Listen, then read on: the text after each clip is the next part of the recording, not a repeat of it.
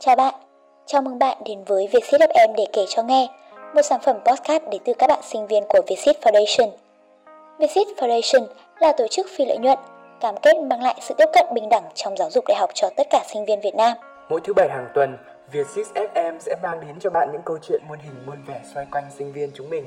Từ đây, mong rằng các bạn sẽ có thể tìm thấy những điều ý nghĩa bên lề những bộn bề của cuộc sống.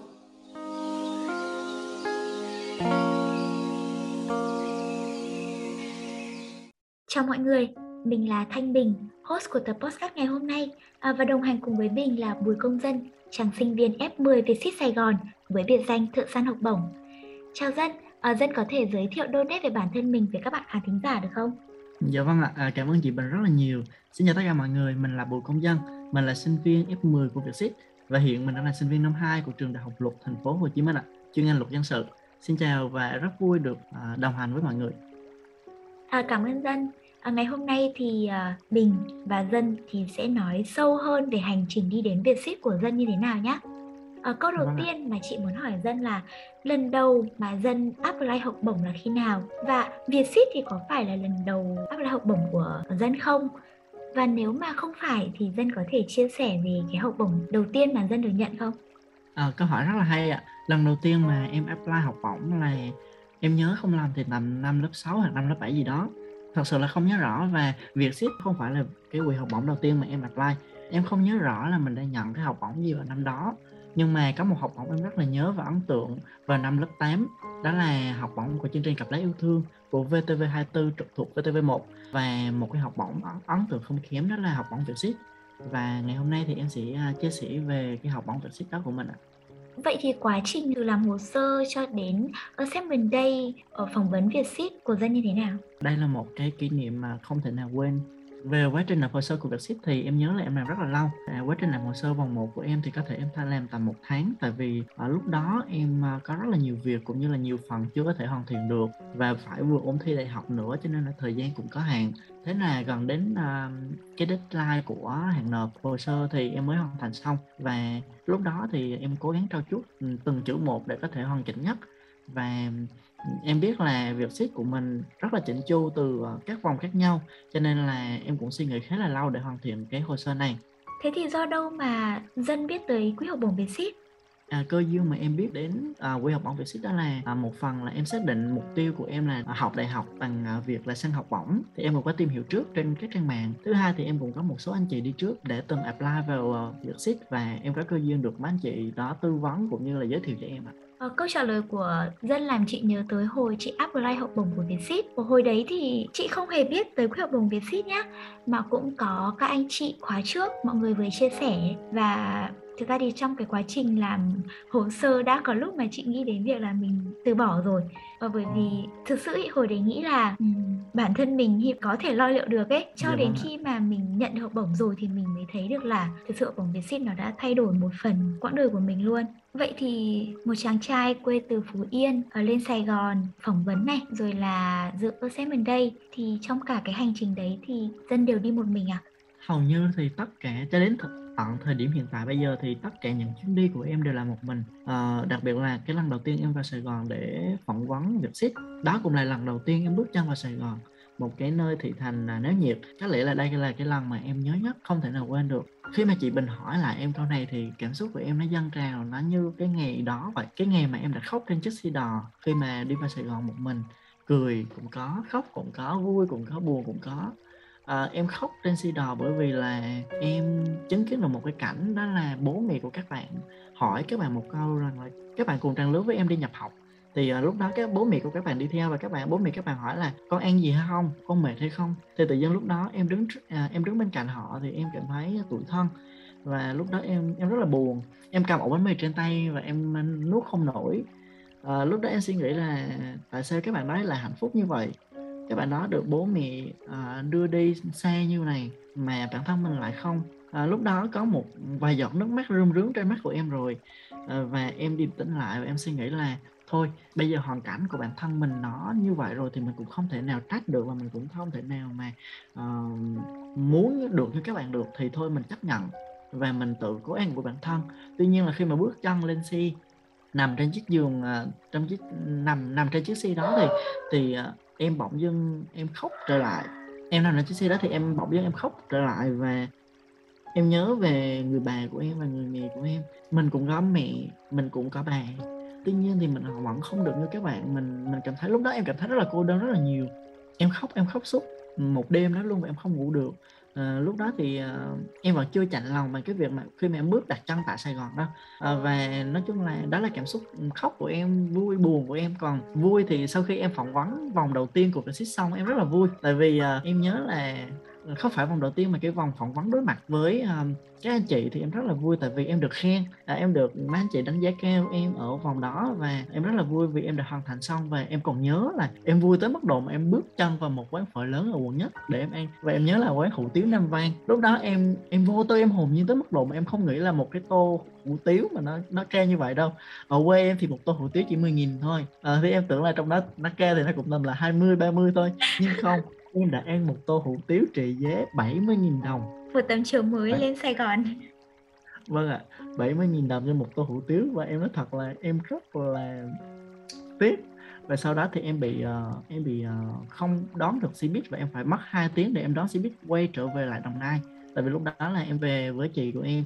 Và trên đường uh, em bắt uh, bắt xe buýt thì em bị lừa em bị một cô bán vé số lừa mua chiếc điện thoại iPhone 10, 12 hay 13 gì đó thời điểm đó là 11 hay 12 em không nhớ. Và em em chưa hề biết cái cái cái việc này nha. À, lúc đó thì à, với một cái giá rất là rẻ và một cái chiếc điện thoại rất là xịn thì à, em cũng trong lòng em cũng muốn mua. Tuy nhiên là à, em nghĩ là vì một cái gì đó nó cản em lại cho nên là em không mua. Và sau này thì em mới chợt nhận ra rằng là đó là một vụ lừa đảo. Dạ vâng ạ ôi một cái hành trình thực sự rất là thú vị có có thể là cái tâm lý khi đấy là uh, mình tưởng là mình mình nghĩ là Sài Gòn cũng giống như ở quê mình thôi uh, mọi thứ nó cũng uh, uh, rẻ như vậy uh, sẽ không có lừa lọc uh, sẽ không có cướp giật ý đúng không? Dạ vâng. Mình chân dạ, chất đi lên và và mình cũng hy vọng điều đấy ở một cái thành phố như là Sài Gòn thực sự. Thứ thật mà nói thì khi mà nghe uh, dân chia sẻ chị ờ, thấy rất là xúc động. Bản thân chị không có cơ hội mà tiếp xúc với dân nhiều. Ờ, nhưng mà qua những chia sẻ của dân thì chị có thể thấy được là ờ, dân là một người rất bản lĩnh. Mặc dù mang trong mình những cái cảm xúc tiêu cực nhá nhưng mà qua cái cách thể hiện của em thôi thì em lại không làm cho mọi người không thấy những cái điều tiêu, tiêu cực đấy. Mà thay vào đấy mọi người thấy được ủi an nhiều hơn mọi người thấy được sự kiên cường của em. Đó và thực sự em đã truyền cảm hứng cho chị dự là như vậy. Ờ, em cảm ơn ừ. và như chia sẻ lúc ban đầu thì uh, mình đã gọi uh, dân về cái tên là về cái biệt danh là thợ săn học bổng. Thế thì bây giờ dân có thể cho chị biết là tại sao dân có thể săn được nhiều học bổng như thế? Và dân có cái bí kíp gì hay là có lời khuyên gì cho uh, mọi người trong cái quá trình nộp đơn xin học bổng không? À, dạ vâng em cảm ơn chị rất là nhiều. Và nhân đây thì em cũng xin cảm ơn tất cả mọi người đã đặt cho mình một cái biệt danh khá là vui khá là thú vị đó là thời gian học bổng. À, thú thật với mọi người thì à, dân à, được những cái học bổng. Đó là một phần nhờ may mắn. Thật ra mà nói thì không có bí kíp gì đâu cũng như không có thủ thuật nào cả. À, tất cả làm đều là do cơ duyên cái này em nói thật. À, nói thì có thể mọi người không tin. Tuy nhiên thì à, dân có những chia sẻ cho mọi người như sau. Gọi là khi mà mọi người muốn apply vào một công việc hoặc là một học bổng gì đó thì mọi người hãy đặt hết tâm sức của mình. Mọi người hãy đặt một trăm phần nghìn công sức của mình vào trong cái hồ sơ đó. Mọi người cứ nghĩ rằng là đây chỉ là cơ hội nó chỉ đến với mình một lần thôi và mình phải tận dụng nó hết. Tức là bản thân của mình có những điểm mạnh gì mình hãy khai thác ra hết tất cả những cái điểm mạnh đó. Để kiểu như là nếu như mà mình có bị trượt đi thì ờ, mình cũng không có hối hận.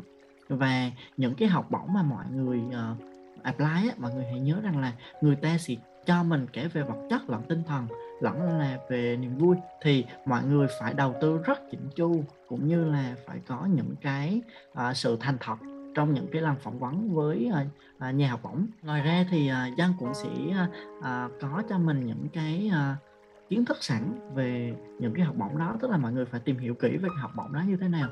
Uh, cũng như là uh, cái nơi học bổng đó uh, bắt đầu, tức là cái cái cái à, cái hành trình bắt đầu của cái học bổng đó như tôi sao ừ, ra sao? Và ngoài ra thì ờ, có lẽ là thời lượng nó cũng sẽ không cho phép cho nên là dân cũng xin hẹn mọi người ở một cái kênh tiktok của mình. À, tại vì dân cũng có dự định là sắp tới dân sẽ làm tiktok về cái chủ đề sang học bổng này. Và mọi người nếu như mà quan tâm hoặc là à, mong muốn được à, công dân chia sẻ về cái bí kíp hoặc là cái à, cơ duyên sang học bổng thì mọi người hãy follow kênh tiktok của dân để đón xem những cái video mà bổ ích từ mình nhé mọi người yên tâm là link tiktok của dân thì sẽ được uh, đề cập ở trong số phát sóng lần này nhé nên mọi người không phải lo việc phải đi tìm kiếm nick facebook hay là thông tin kênh tiktok của dân đâu. Vâng ạ em cảm ơn chị ạ. Và chị thấy là dân em đã săn rất nhiều học bổng như thế rồi. Thế thì em có đi làm thêm ở bên ngoài không? À, mặc dù là em săn được nhiều học bổng như vậy tuy nhiên thì em vẫn đi làm thêm một công việc uh, bên ngoài rất là nhiều. Và um, em đang làm telesale MC sự kiện uh, cộng tác viên của phòng công tác chính trị sinh viên. Và cũng ngoài ra thì em cũng có được mời làm những cái khách mời những cái nhân vật truyền cảm hứng hoặc là trong những cái buổi workshop.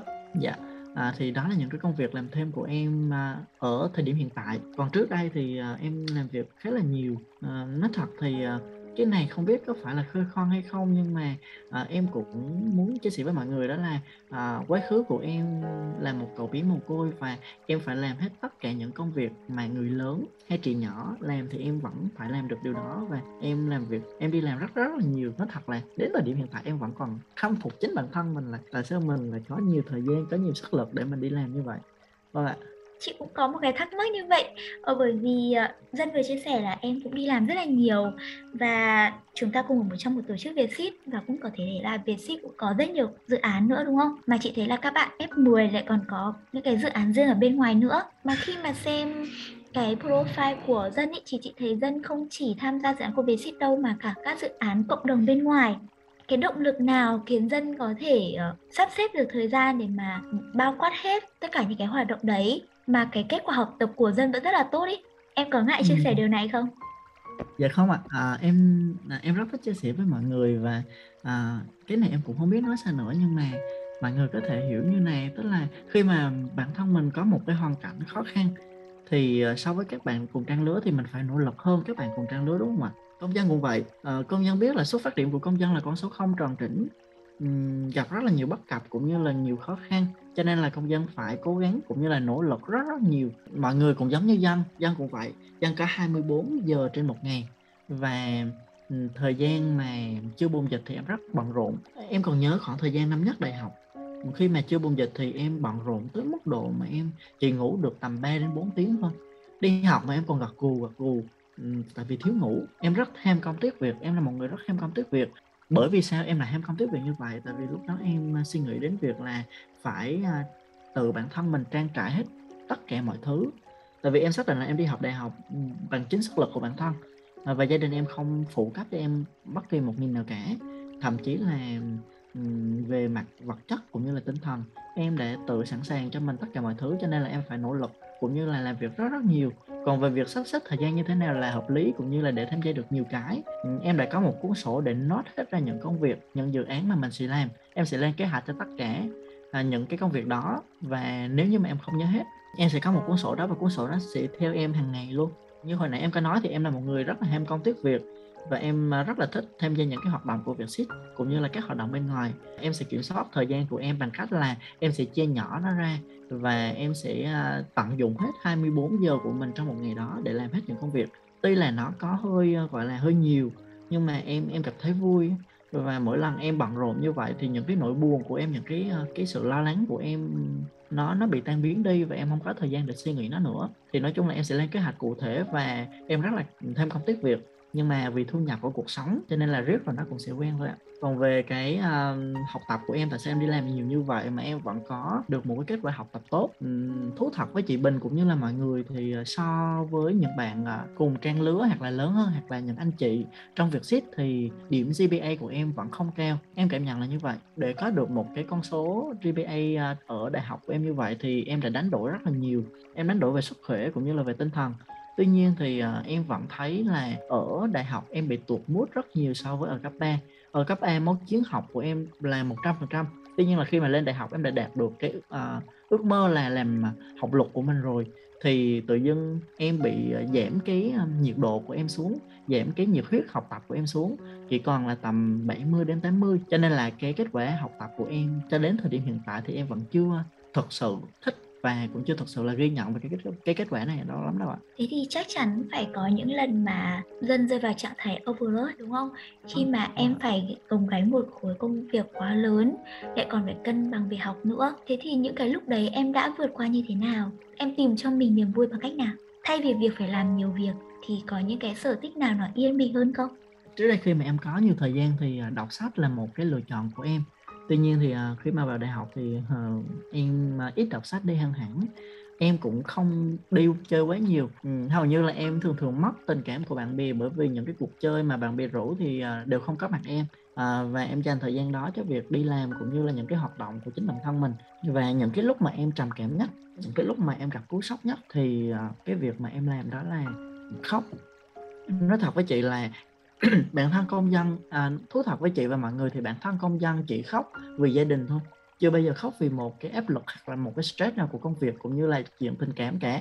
Em đã không khóc 4 năm rồi à, hoặc có thể hơn 5 năm. Em đã không khóc trong một khoảng thời gian dài về bây giờ nói đến việc lấy nước mắt của bùi công dân thật sự rất là khó khăn. Và những cái lần mà em khóc như vậy là những cái lần đó nó À, tác động ảnh hưởng tâm lý đến em rất là nhiều và nó là những cái cú sốc quan trọng trong cuộc đời của em.